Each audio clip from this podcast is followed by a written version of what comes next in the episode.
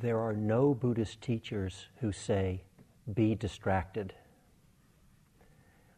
And that's probably a universal, I would say, in this wide, diverse world of Buddhism out there. One thing I think that we can find agreement on you won't find any teachers who say, be distracted.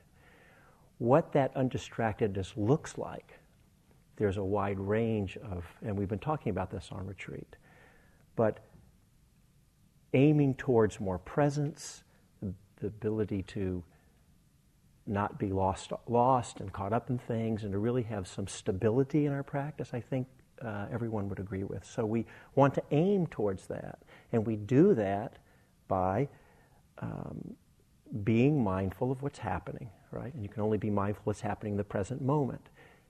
When we practice mindfulness, it's doing basically probably many things, but two main things. It's leading to insight because we're, we're looking directly, closely into the nature of our own minds and our own bodies and all experience.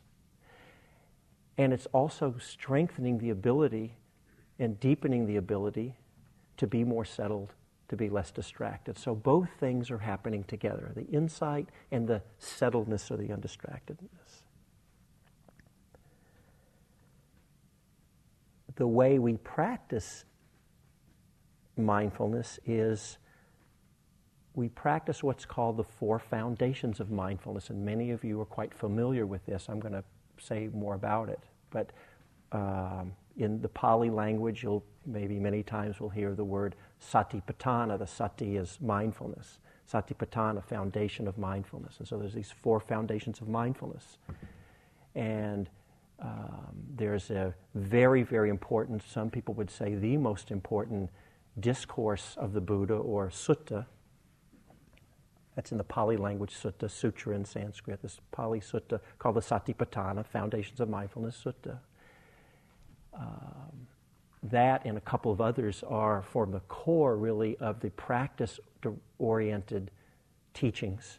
And so, our whole in the, in the our whole scene, the, the insight vipassana meditation scene, the style of practice, uh, comes out of these uh, other, plenty of other influences too, but uh, we primarily are practicing mindfulness. We're practicing the four foundations of mindfulness. And so tonight I'm going to talk about the four foundations of mindfulness, in particular, the place, the role of samadhi, how it fits in with four foundations of mindfulness practice. Today, uh, the instructions shifted a little bit. Of course, you were welcomed by Adrian to continue with this uh, in the way you have been practicing this 10 days, but in general, the instructions have been shifting to more what we call vipassana, right? Practice. So we've been changing the orientation. Um, uh, for all of these different ways we've been practicing, actually for this whole week, and even if you're shifting today, the framework is um, for all these styles of meditation is uh, satipatthana. So it shouldn't be a surprise. As with everything we've been talking about this week, there's not just one way to practice uh, the four foundations of mindfulness. There's not just one way the role of samadhi is understood. So we're going to talk a little about that um, to get, hopefully clarify and um, name some of the main ways. So you'll be familiar with some of these, and some of what I'll talk about, I'm guessing you may not be so familiar with. So the first thing I want to do is I want to very, very briefly just name, we won't really spend much time, but name what the four foundations of mindfulness, what satipatthana, what, what it is. Um, some of you may not be so familiar with the details of it, even though um, we've, you've all been practicing and been, have been taught uh, four foundations of mindfulness. So, what are, the, what are these four foundations of mindfulness? there are four categories of experience that are really it covers all the, the, the, four foundations of mindfulness taken as a whole covers the entire range of anything you can possibly experience so it's broken into these four categories groups called four foundations the first of the four I'm just, you don't have to memorize this just hear it if you want to some of you are taking notes it's fine Um, but I just want you to have kind of heard it, then you can let it go. It's not so important to remember the remember all this here. Um, first foundation is mindfulness of the body, and um, it's, it's divided into six groups of practices. I'll just name them quickly. First of them is uh, mindfulness of breathing, and that's actually divided into four parts, and we've been focusing on that. Uh, I know some people are shaking their heads. This stuff goes on and on. but uh, again, you don't have to memorize it, but right, we've been saying um, mindfulness of in breathing, second, mindfulness of out breathing, third, uh, that's knowing that. Third is train, uh, experiencing the whole body. So this is breath meditation, and the third element is experiencing the whole body. It's not even talking about the breath anymore. And the fourth is training to tranquilize the bodily formation. We give a whole talk just on that. There's a lot there. But basically, the first of these body practices is breath meditation, and it gives a little detail in there. I'm going to come back to some of that a bit. Second of the body practices is what's called the four postures, being mindful of sitting, standing, walking, or lying down. So we're starting to expand, broaden the what we can be mindful of. It's not just breath now, but the four postures, right? So we've got first breath, second, four postures. Third one then is really mindfulness in all activities. And there's a specific list, but it's eating, you know, going to the bathroom. It's, it's, it's basically anything you're doing. If you're brushing your teeth, if you have your yogi job, you're going about your business during the day. It's all activities. That's the third. Those three are what we mostly are familiar with and have been taught in the first foundation of mindfulness. I'm going to name what the other three are, but we're not going to get into that tonight because they don't tend to be taught so much uh, in our scene very much. Um, there's what's called the parts of the body, and depending on the list, it's divided into either 31 or 32 parts. And there's actually these contemplations where, you know, you see the body as, which is true, like it's the bones, the muscles, tendons, you know, the intestines. It just, you know, you kind of deconstruct the body and do these contemplations on it. Um, fourth, uh, fifth one is what's called four elements meditation, and it's another way, a subtler way of viewing the body as just um, um, just from a felt experiential sense. When we, you know, like for example, if there's solidity, when you feel that, that would be earth element. You know, that breathing is air element. If there's temperature, heat, it's a fire element. That's that kind of thing. Again, I'm just not going to give any detail on that but it's what's called four elements meditation. And then the last one is um, uh, nine contemplations on a corpse in various stages of decay. And of course, to do that practice, you need access to a corpse. And so that would tend, we, you know, probably some, many of you, I'm sure, have never even heard of that practice before. You know, it's, uh, and it's really would be done maybe in Asia when there's a charnel ground where they would bring the bodies and probably mostly a monastic practice, and it's not for everyone. And you know, so um, there's a whole piece we could say about that. So that was just naming it. But the first is really think of it if, in the way you've probably been taught is mindfulness of the body and specifically the breath, and then opening up to the whole experience of the body. Okay, that's the first foundation of mindfulness. Second of foundation of mindfulness is what's often called feeling or feeling tone. If you're interested, it's Vedana and Pali. It basically means paying attention, being mindful of the pleasant, unpleasant, or neutral quality of, that accompanies any experience, right? So it, it, has a special meaning. It doesn't mean feelings like we use, mean in, often in common usage. You know, we equate feelings with emotions or moods. That's not what it's talking about. So, for example, if you're sitting and maybe you have knee pain, there's the actual experience. It might be pressure, burning, stabbing, whatever the feeling is. And then there's also just could, the fact that it's unpleasant. That's all. It's simple. That's the second foundation. Okay, first foundation, body. Second foundation, Vedana, feeling tone. Third foundation are um, states of the mind and heart. And there's a specific list that's given. Um, there's noticing if there are what are called the kilesas or defilements, if the wanting mind, what's called greed, aversion, or a delusion is present or not in the mind, it's knowing that. And then there's some others, knowing if the mind is um, concentrated or not concentrated. Um, let me look up the exact list. I sometimes forget some of the details that are in there. Um, is the mind contracted?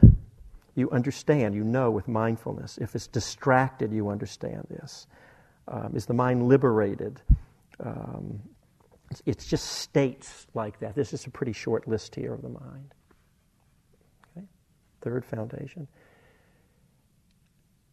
The fourth foundation then um, is a little more complex, and I just want to name it quickly again since you've heard, heard it. You won't remember all this. Don't try, you don't need to. It's what's sometimes translated as mind objects in Pali. It's dhammas, you know, the word dharma in Sanskrit, it's dhamma in Pali. And one of the meanings, you know, the word dharma has an, a range of meanings. Um, you know, it means, it means the teachings it means kind of the way of things or the truth of things. Another meaning of Dharma just means things. That's the meaning. It's things to, to notice, Dhammas, Dharmas. So the first, this is uh, this foundation consists of some of the Buddhist lists. So the five hindrances are on this list, right? Um, You've probably heard those if you've been on, uh, there's a, everyone here has to have been on some retreats. I'm sure you've gotten a talk, talk on the hindrances, right? The wanting mind, sense desire, the opposite of that, aversion, wanting to get rid of unpleasant, uh, restlessness and uh, remorse or worry, sloth and torpor and doubt. These are these hindrances. So it wants us to, to know um, um, if the hindrances is there or being mindful if the hindrance is not there. We can know that. But it also, it's not just knowing if the hindrance is there or not, it's actually some of the insights are starting to come in here, and I'll just read one of them. So, taking the first one for sensual desire. You understand if sensual desire is in you, and you underst- but you also understand how there comes to be the arising of unarisen sensual, sensual desire. If there wasn't sensual desire in there, what are the things that trigger it off and, and make it come up for us? We start to notice that. So that's, that's what it's specifically saying. Right? And if sensual desire is there, what are the things that help us let go of it? And it also asks us to note, to come to know deeply and clearly what are the things that will um, prevent the future arising of, of sense desires. Right? So it's not only noticing the presence or absence, but it's, it's a little more complex. It wants us to get some skill around letting it go and, and, and sort of keeping them from, um, from, from arising in the first place. So that's the hindrances. Another list on the five aggregates, and I'm not going to, uh, I don't want to say anything about that right now. Um, there's what's called the six sense bases right? Six sense, but seeing, hear, it's the senses seeing, hearing, tasting, seeing, hearing, smelling, tasting, the body, all the experiences in the body, and the sixth is everything in the mind. It's called the mind door, because that's another place we experience. And it's not only asking us to, to notice and be mindful of when you're seeing something or hearing something, you just there's mindfulness of what you're, of what's happening. We can be mindful of seeing or hearing. But it actually is also asking us to um, be mindful of, um, it says, being mindful of the fetter that arises in dependence on sense door. And what that means, what's a fetter? A fetter is something that binds, it's the place where we get caught or hooked. So, an example would be say, if you're here on retreat and maybe there's a person that you find particularly interesting on retreat. Maybe you feel some attraction to that person. Or the opposite. Maybe there's a person that there's some aversion towards. It could happen, right? So um, if we're being mindful, we notice when we see that person. Ah, seeing, seeing. So that's that's we're practicing the fourth foundation right there. We're noticing sense contact at the eye door, they call it. And we see that, oh, and when I'm saying it in words, it's not a discursive thing, it's just a direct knowing. But we, we see, oh, um, when I see that person, either desire comes up in me, or depending, maybe aversion comes up. So we understand the fetter, and it goes on to ask us to understand how to work with the fetter. Maybe the answer for you is don't look at that person, or, you know, just don't go for it and build up the desire or the aversion. No, you know, I need to stay on the other side of the dining hall, facing the other direction, or something like that. Maybe, maybe that's the answer. Or maybe it's just coming to know, oh, there's just maybe that's enough. Oh, there's um, um, aversion there. Oh, I see that. And just by that, sometimes we can let it go. It's just whatever's skillful in helping us to not be caught in, a, in, in the fetter of it. We had the hindrances, these five aggregates, six sense bases. I told you there was a lot here. There's two more. Seven factors of enlightenment are in here. And it's not only knowing, being mindful when they're present, as we've been talking about, but also gaining some insight or understanding in what helps strengthen the seven factors of enlightenment. And then finally, the last of these is, is the Four Noble Truths and it's um, uh, asking us to come to know as it really is the Four Noble Truths. Right? So I'm sure most of you don't remember, and I was encouraging you not to, that you don't have to stir your mind up or try to remember all that, but I'll just tell you that anything you can think of in, your, in any experience you have will fit in some of these categories. And it's just more naming and systematizing how we can work mindfully with anything that comes up in the range of our experience, right? Anytime you're practicing mindfulness, you're practicing the four foundations of mindfulness. Anytime.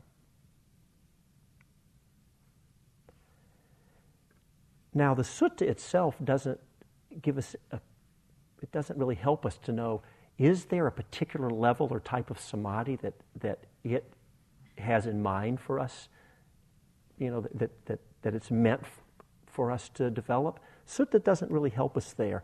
Samadhi is actually only mentioned in three places in the sutta. It's mentioned, and I said this quickly, in the third foundation on states of the mind. I had said, you notice if the mind's concentrated or not.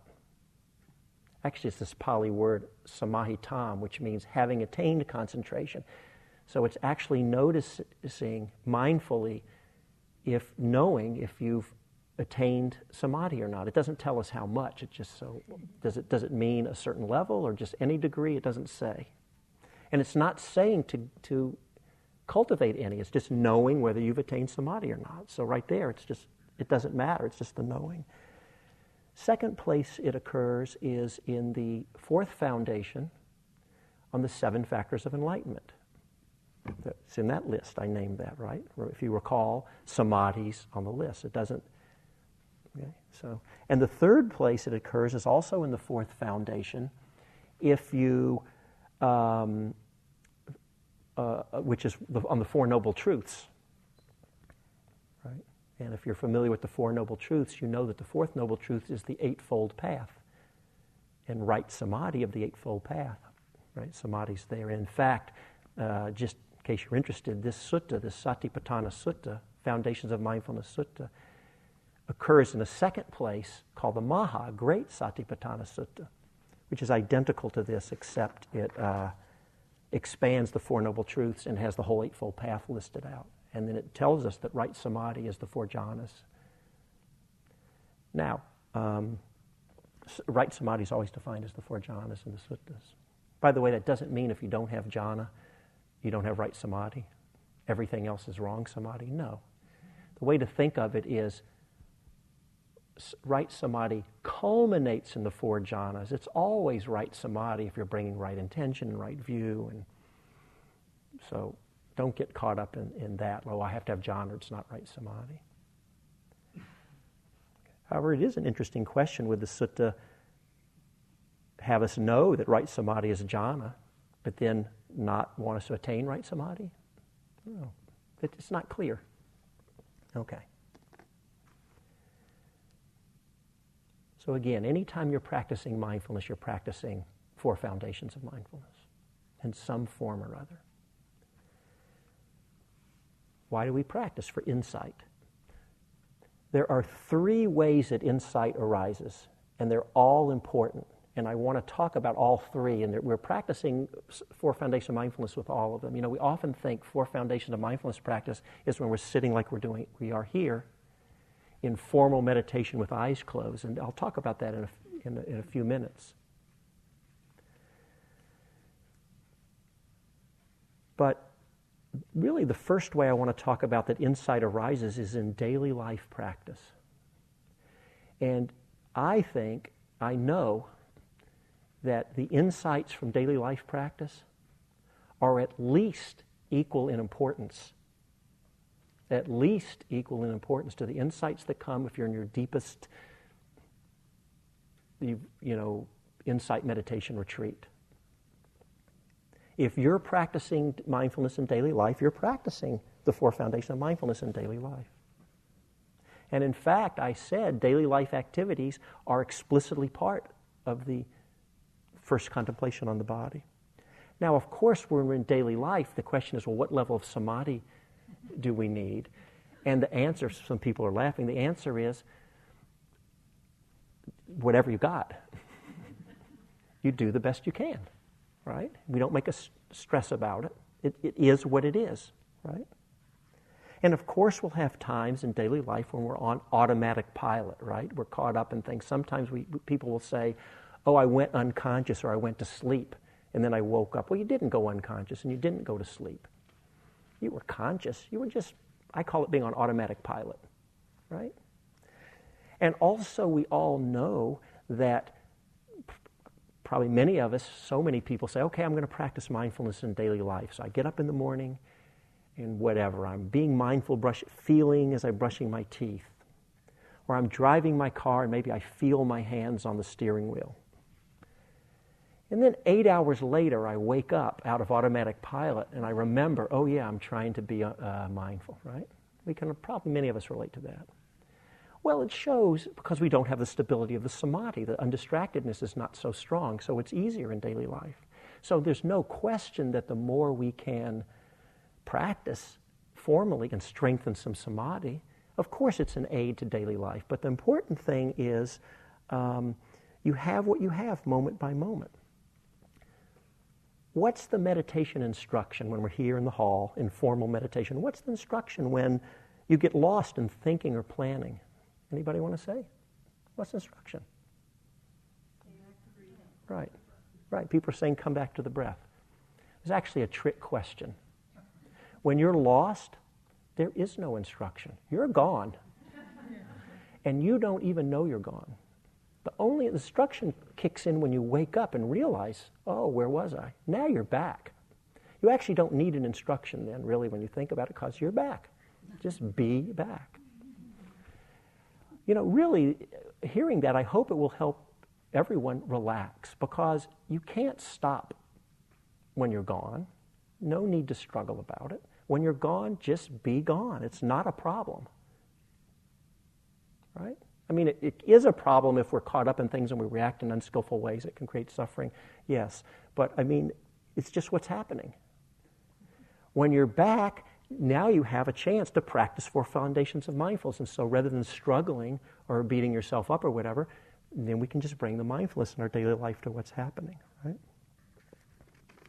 And so I think um, it's a mistake that sometimes we diminish or invalidate uh, four foundations of mindfulness practice in daily life. Think in your life of some area where you struggle or suffer probably isn't too hard to come up with something, right? What's going on when that's happening? There's a lot of Dharma right there. You're getting to see the, the Four Noble Truths in action, right? There's some kind of clinging caused maybe by some kind of craving, wanting to hold on to something pleasant or get away from something unpleasant. So all of that's in action right there in daily life practice, right?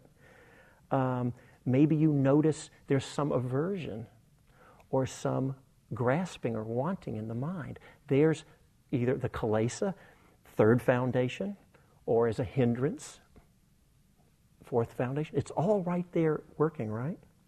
Which sense door is it coming in? Maybe you're hearing something that's annoying you. You know, you're trying to meditate when you're at home, and, you know, maybe you're in your apartment and the person downstairs has the stereo up too loud, right? It's not to say you shouldn't go down and ask them to turn it down. You don't have to necessarily just sit there and take it. But anyway, in the moment, um, ah, hearing. What's the fetter that's coming with hearing? Ah, hearing stereo, hearing sound aversions kicking in. See, we're coming to know all of this is here. In any moment in daily life practice, there's a lot of Dharma right there. Right? Is there pleasant or unpleasant or neutral happening in that moment? Also, if we learn to let go of our suffering a little, and I bet everyone here can talk about, all Dharma practitioners in some area of your life can say, you know, I'm getting a little better in this certain area of not clinging, maybe letting go a little bit. You're learning to let go. That's the whole Dharma is liberation through non-clinging. Right? There's a lot there in daily life practice. I'll give you another example. Um, when I was a kid, I grew up watching the old Western movies with my dad. So it's programmed in me now. I love them. It's a big pull never was too into like the cowboy and Indian ones because even as a child, I guess I had an, you know, I just thought, well, why are they fighting? It's like they were here first, and you know, it's kind of their land, and so I'm not too much into that. But the ones were like the um, the gunslinger ones, or the ranchers, are battling it out over the water rights. It's like I love those movies. Any of you ever? I think this last year. Was it a 310 to Yuma came out? It was a good movie it's got a little violence, so some of you are sensitive. Be careful about that. But uh, it's as good as a Western get got. Loved it. So it's just programmed in me. Well, I don't watch much TV anymore, but it used to be, you know, it'd be late Sunday night, getting up to go to work the next morning, Monday. I was tired. Turn on the TV just to kind of turn my brain off a while. There's some old Western. I can feel it pulling me in, hooking me in.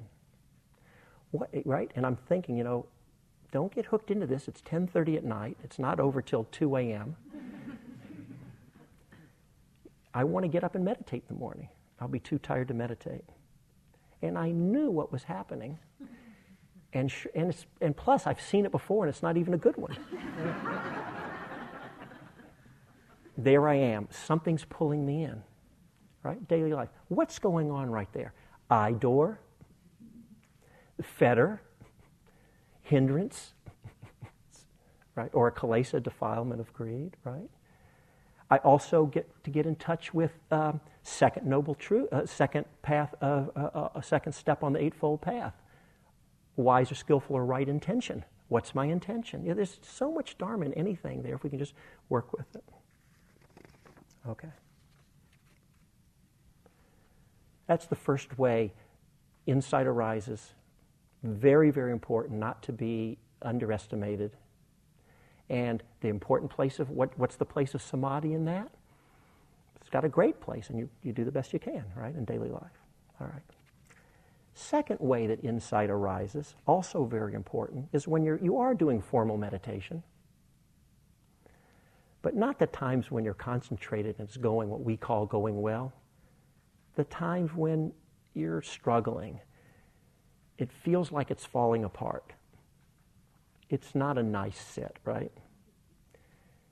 That is such an important place four insight to arise.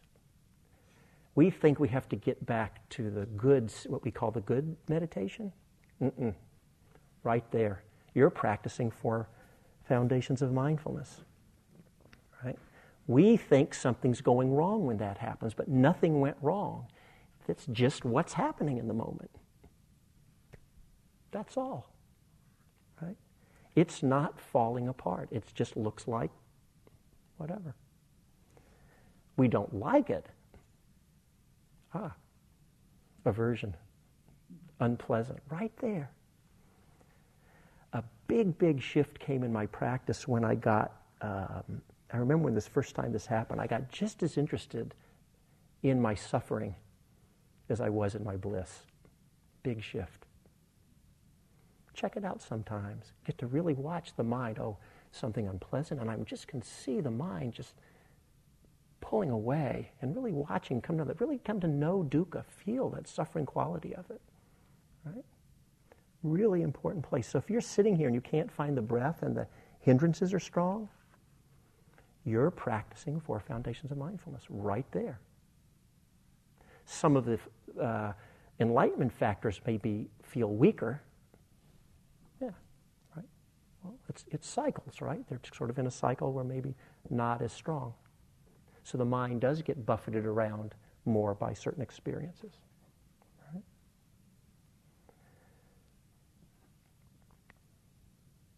How much samadhi do you need in those times to practice? Whatever you got. Right? There's no rule about it. That's the same as in daily life. You get it's actually that's always the answer. we can say a little more about it during the times when maybe the clearer sits. We'll get that in a few minutes. But uh, during those times, by definition, it's a tar- you know you're not very concentrated then. That's what it is then.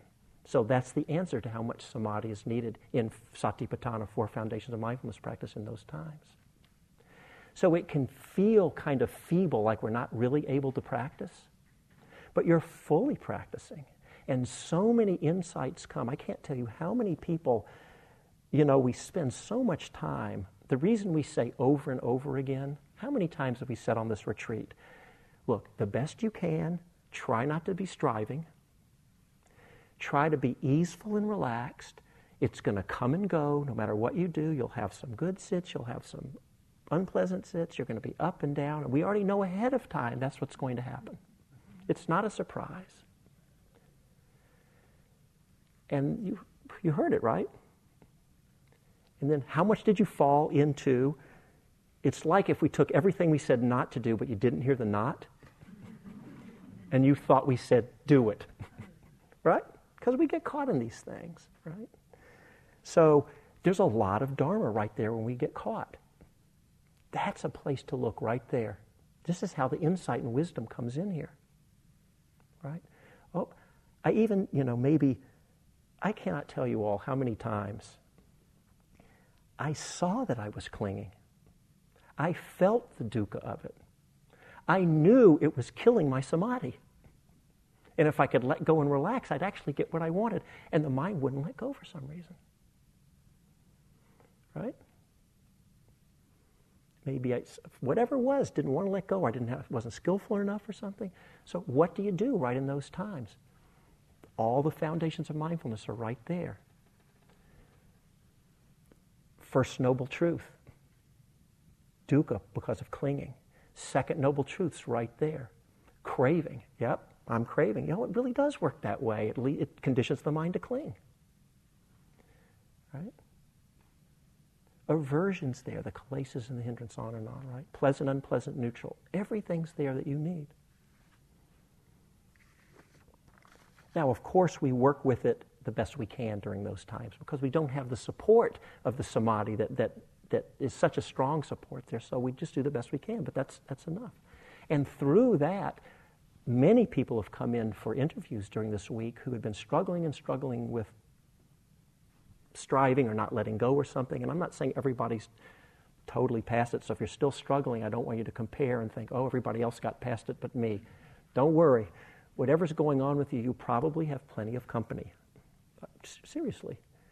But a lot of people would come in, and, and, and through the struggling, through the suffering, some learning happens, and at some point, being able to let go. Some doesn't. Maybe they get in it again later, or maybe not. But you know, so you can notice if you had any moments of learning to let go from your suffering. Get interested in your mind at these times. By the way, even on very long retreats, uh, these difficulties come. I was dismayed to find that, but um, uh, you know, when I think Eugene or Sal, I can't forget who said, you know, it's not linear.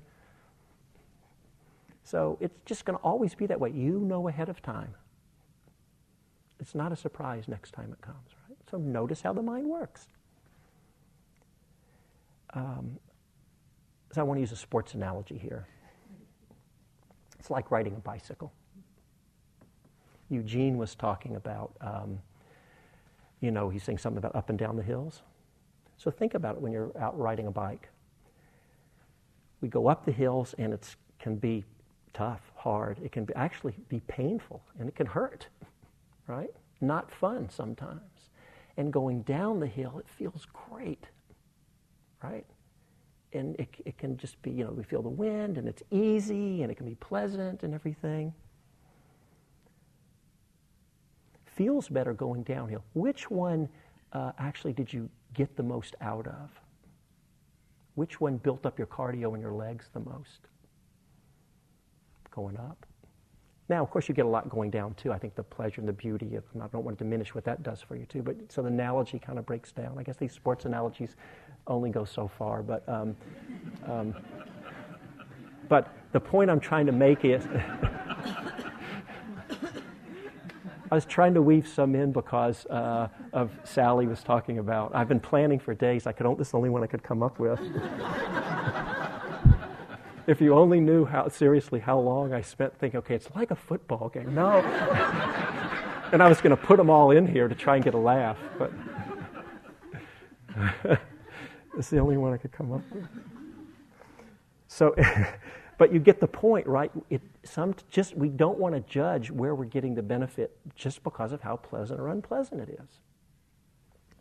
Okay.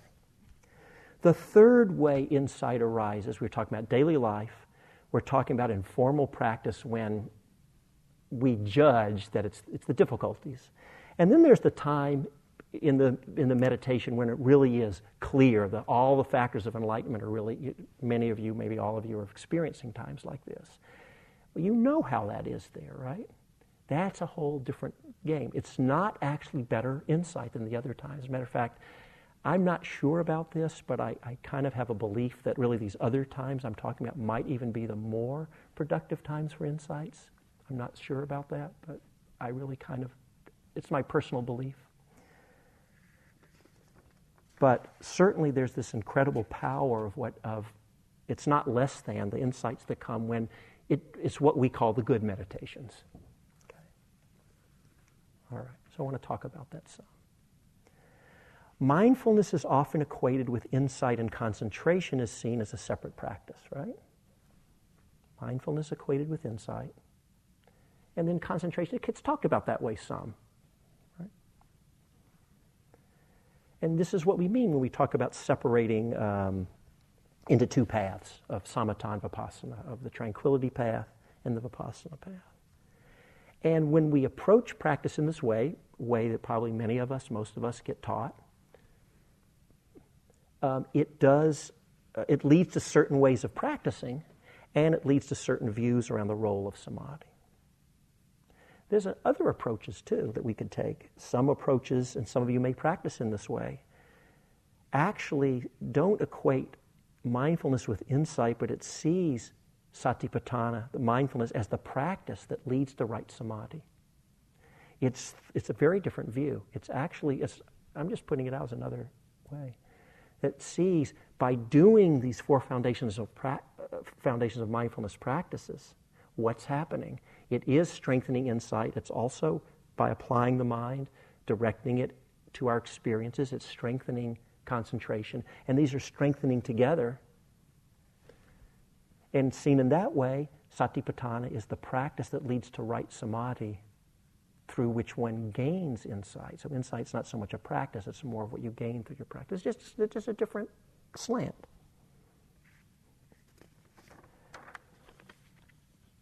Here's a quote from the suttas I find interesting. It says, What is samadhi? What is the basis of samadhi?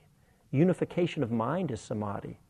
The four foundations of practice, of four foundations of mindfulness, is the basis for samadhi.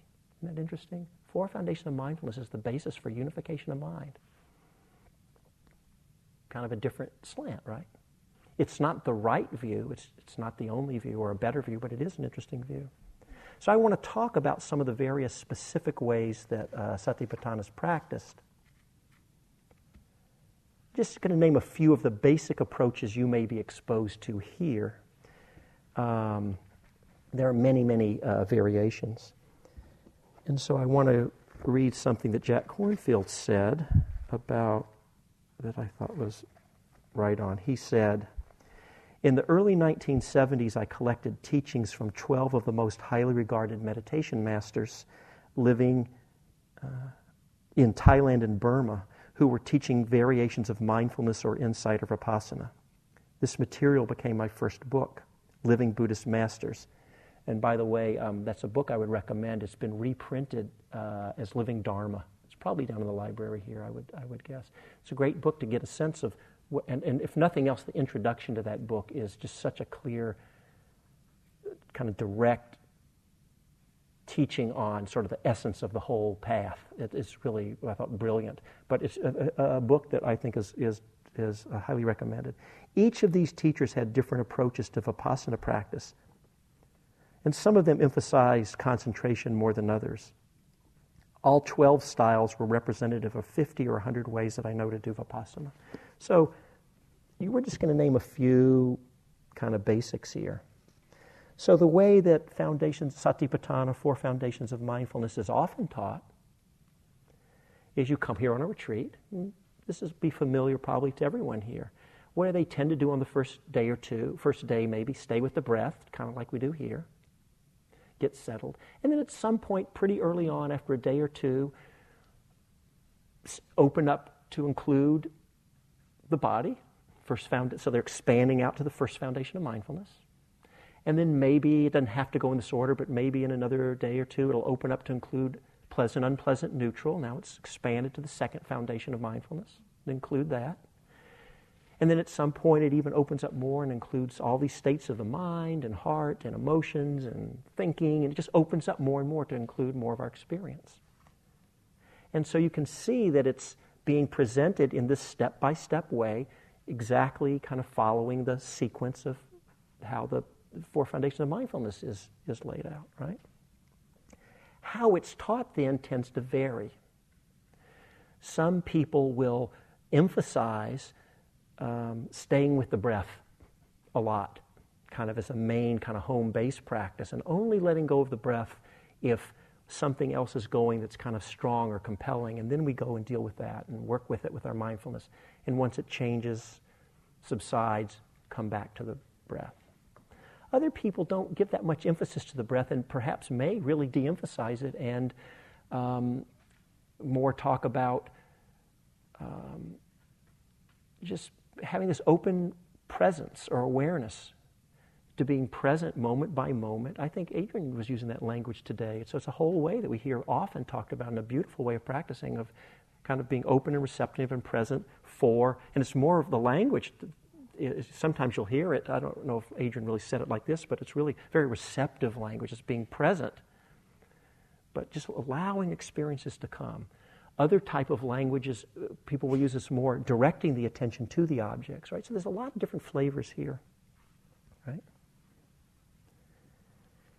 So in all of these cases, there's a range of degrees of emphasis on the breath. And so each of these are going to affect the, they'll have different effects on, on the, the type of samadhi there. And, and so that kind of practice, I'm thinking all of you are probably pretty familiar with. So I don't want to, I want to use the rest of our time here to um, talk about another style that I'm guessing um, many of you are probably not familiar with, and it's actually quite similar. It's really the same thing that Eugene was talking about in his last talk. You may have th- thinking he thought he was talking about breath meditation and concentration. He was actually talking about four foundations of mindfulness practice. I didn't actually clear this ahead of time with him. He's giving me a slight nod, but I'm, i just know because he and I just happened to practice and experience, I think, is pretty similar, right?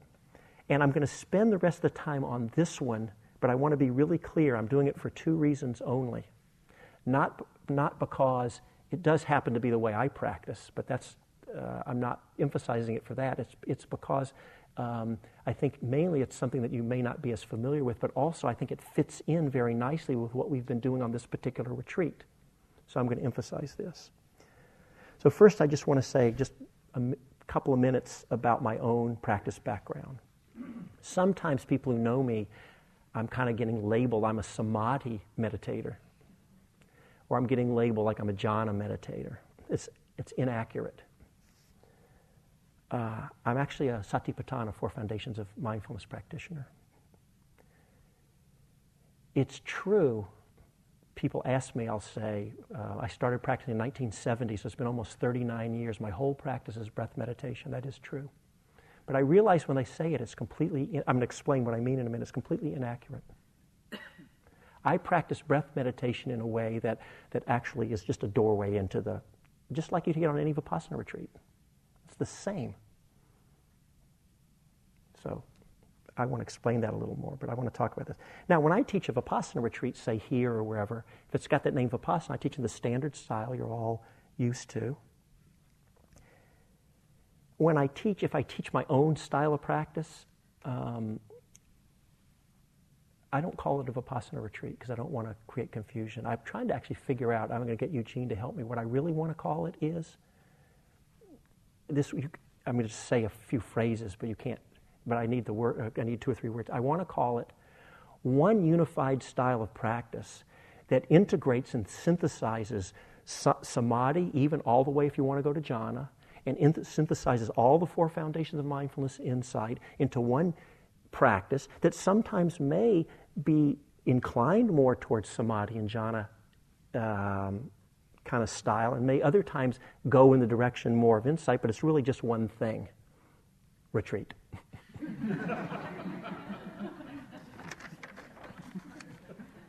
so you don't want to call it a jhana retreat, that's misleading. Maybe it's a, you know, right? So it's, it's you're talking about it's, so anyway. When I began my practice, that was in 1970, was actually in a Hindu oriented yoga tradition, and it was all breath meditation. And I lived in a meditation ashram for um, a couple of years, and it was all breath, breath, breath. And then later, in the, when I was living in Santa Cruz in the mid to late 70s, uh, Stephen Levine and Ram Dass were living in Santa Cruz, and so I, they had, they, I was hanging out with them, and it moved me over into Vipassana meditation. And I don't remember if I was taught to emphasize the breath in or not, but, um, or if I did so naturally, just because I'd already kind of established it. But in any case, I naturally had a kind of a strong home base with the breath. And what I found is I wasn't getting that much instruction, kind of some, but um, I worked with teachers here and there. But basically, naturally, what I found for myself was I tended to have a lot of strong preference for the breath. And it naturally, as it got stronger and stronger, sometimes it would feel like I'm more really wholeheartedly just dedicated on the breath itself, and you, maybe for long periods of time. And that could go to samadhi, and you can get jhanas or whatever, and it can go that direction. But I found also, on its own, without even, it just happened to unfold this way for me, that there were times when you had the concentration of the breath, and I was on the breath, but it was exactly, I love the way that Eugene was describing it.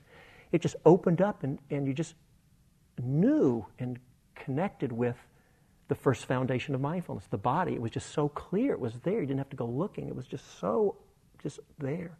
And the pleasant, unpleasant, neutral, and the states of the mind and heart, it, it just opened into that all its own through the breath. Right? So that's why I say in my own practice, I just call it breath meditation, but it's misleading. It's, it's, it's breath that opens up into foundation of mindfulness. Um, by the way, the Anapanasati Sutta says that through when you develop and cultivate mindfulness of breathing alone, it completely fulfills the four foundations of mindfulness. And when you completely fulfill the four foundations of mindfulness, you fulfill the seven factors of enlightenment. And through that, you, you reach knowledge and deliverance, or something like that. It says, how can breath alone fulfill the four foundations of mindfulness? If you practice breath meditation in a style that's what we talked about earlier, that exclusive, where you lose the connection with the body more and you're really getting into the experience of samadhi more and disconnecting from the body more, then you are practicing in a style where it's true, the, the concentration style is different than the insight style. And that will develop a certain style of samadhi, and then you would t- turn your attention to insight. If you practice an inclusive style, where instead of disconnecting or losing it, it actually opens up into the body, right? Then breath med- that's how breath meditation alone can open up or fulfill the four foundations of mindfulness. That's all it's talking about. And then that's a way where I have found for myself at least, um, it's, it's kept a good, strong support of samadhi that can come in even if we're doing uh, vipassana practice. So that may be a style you want to check out more. I don't know, you know.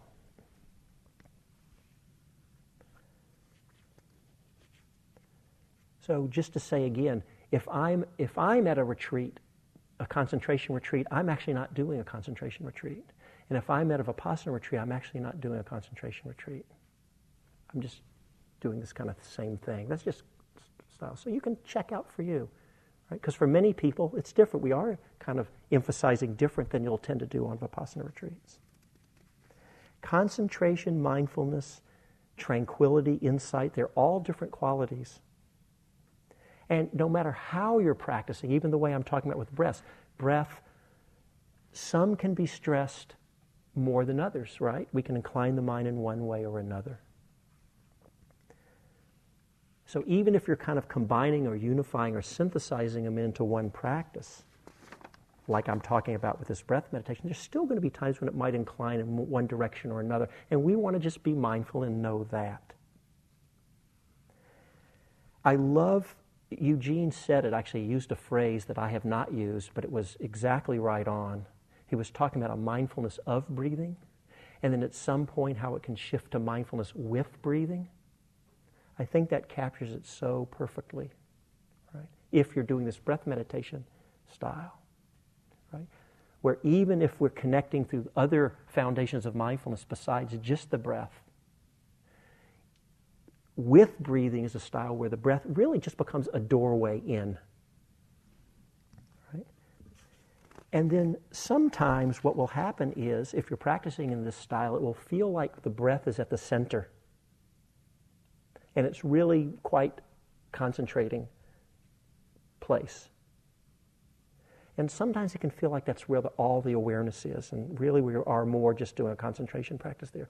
Other times the breath can still feel at the center. Yet the awareness is broader to encompass more around the center. Right? And it starts to open up to more and more and more of our experiences naturally. If it doesn't happen naturally for you and you want to practice that way, then we can just guide you. It's not hard to do in, the, in that direction. Another way it might unfold is where it's not so much breath at the center and the the awareness expands around it. And this is harder to explain, but it's like the breath is in.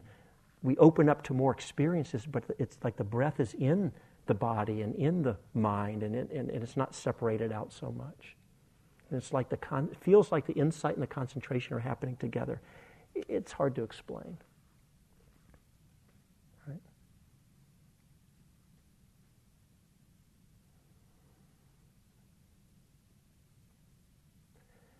I suppose it would have been a shorter talk if at the beginning I had just said, you know, there's no one fixed right way uh, in which samadhi relates to satipatthana practice, and it's really however you choose to practice and whatever's most wise and skillful for you. I've gotten some feedback from a number of people that um, they, one of the things they appreciated on this retreat is how accepting and open it's been and really genuinely so, of a range of ways people, and respectful of a range of ways people may practice. And it's not saying there's one better way. And so they felt very inclusive. But I also got feedback um, today. Someone gave me some feedback that actually that didn't feel so good. It felt a little too nebulous and mushy, and it kind of wished we had been a little more. Here's how to practice, and not open it up so more. And you know, we could we actually talked about that ahead of time. How do we want the, what to approach it uh, before the before the retreat started? And you could go either way. But the truth is, there is a range, and it's not one way. And the best way for each one of us is not going to be the same, right? It's going to vary. So, how do we find this? Is I'm just ending with this. How do we find what's the best way for us? The first thing I want to say, two things. One is, is that in all this stuff I was talking about, we want to keep it simple. Just if you're interested in this style, connect with the breath, keep it simple, and just see how it unfolds for you. And then if you're working with someone with a teacher, that you can kind of steer and everything. It's just really a simple thing.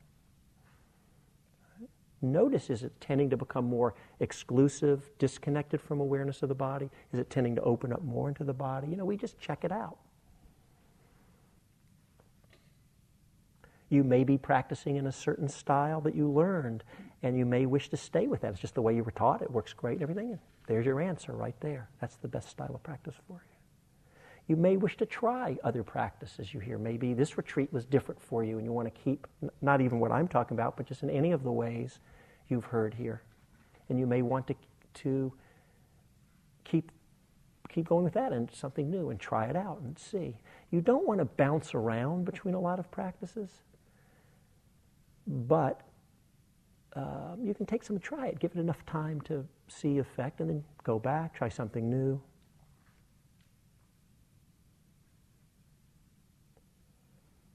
Don't be afraid to check out new things and experiment. And just be honest as we can with ourselves and see what is the result. Oftentimes, we, of course, all of us need help from teachers. You know, someone who they don't have to be fully enlightened, fortunately, or maybe there wouldn't be that many teachers around, but um, um, certainly uh, people who are well practiced um, have some skill in teaching and have some experience in what we're working with, maybe a little further along in it, so they can they've been through that terrain or territory. Right? All of us need that, both when we're struggling and when things are going well. So we don't want to forget about or, or let go of the need to get some good guidance. But also, there's the times. Just look into your own practice. Don't you have times, maybe this week, when in that moment, just in that moment, you didn't need a teacher? It was clear what was happening, it was obvious what was happening. Either you didn't need anybody to tell you, right, in that moment. The breath's opening in a certain way, the clarity's open a certain way. In those moments, right then, the breath is your teacher, or whatever. Your experience is your teacher right there. And we don't want to invalidate that. Now, we don't want to get arrogant now and think, okay, so no, you know, now I, I don't need teachers. And you could practice in that way, but what can happen? Sometimes we run into little cul-de-sacs that um, are unnecessary or big cul-de-sacs or bad neighborhoods that would be better to best avoid it altogether.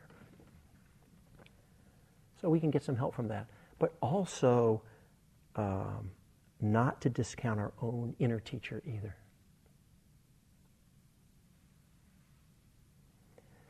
So let's just uh, sit quietly for a few moments.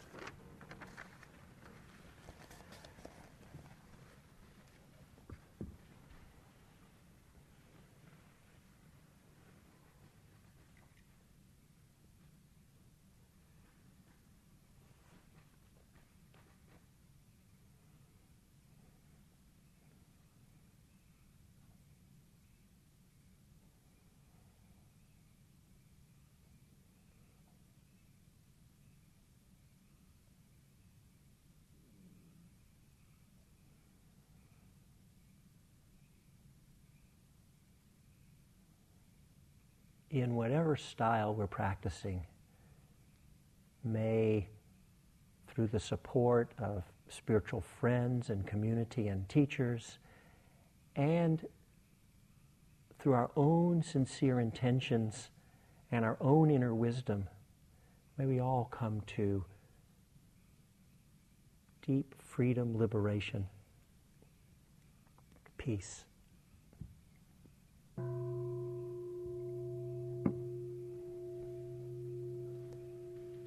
So thank you all for your presence this evening.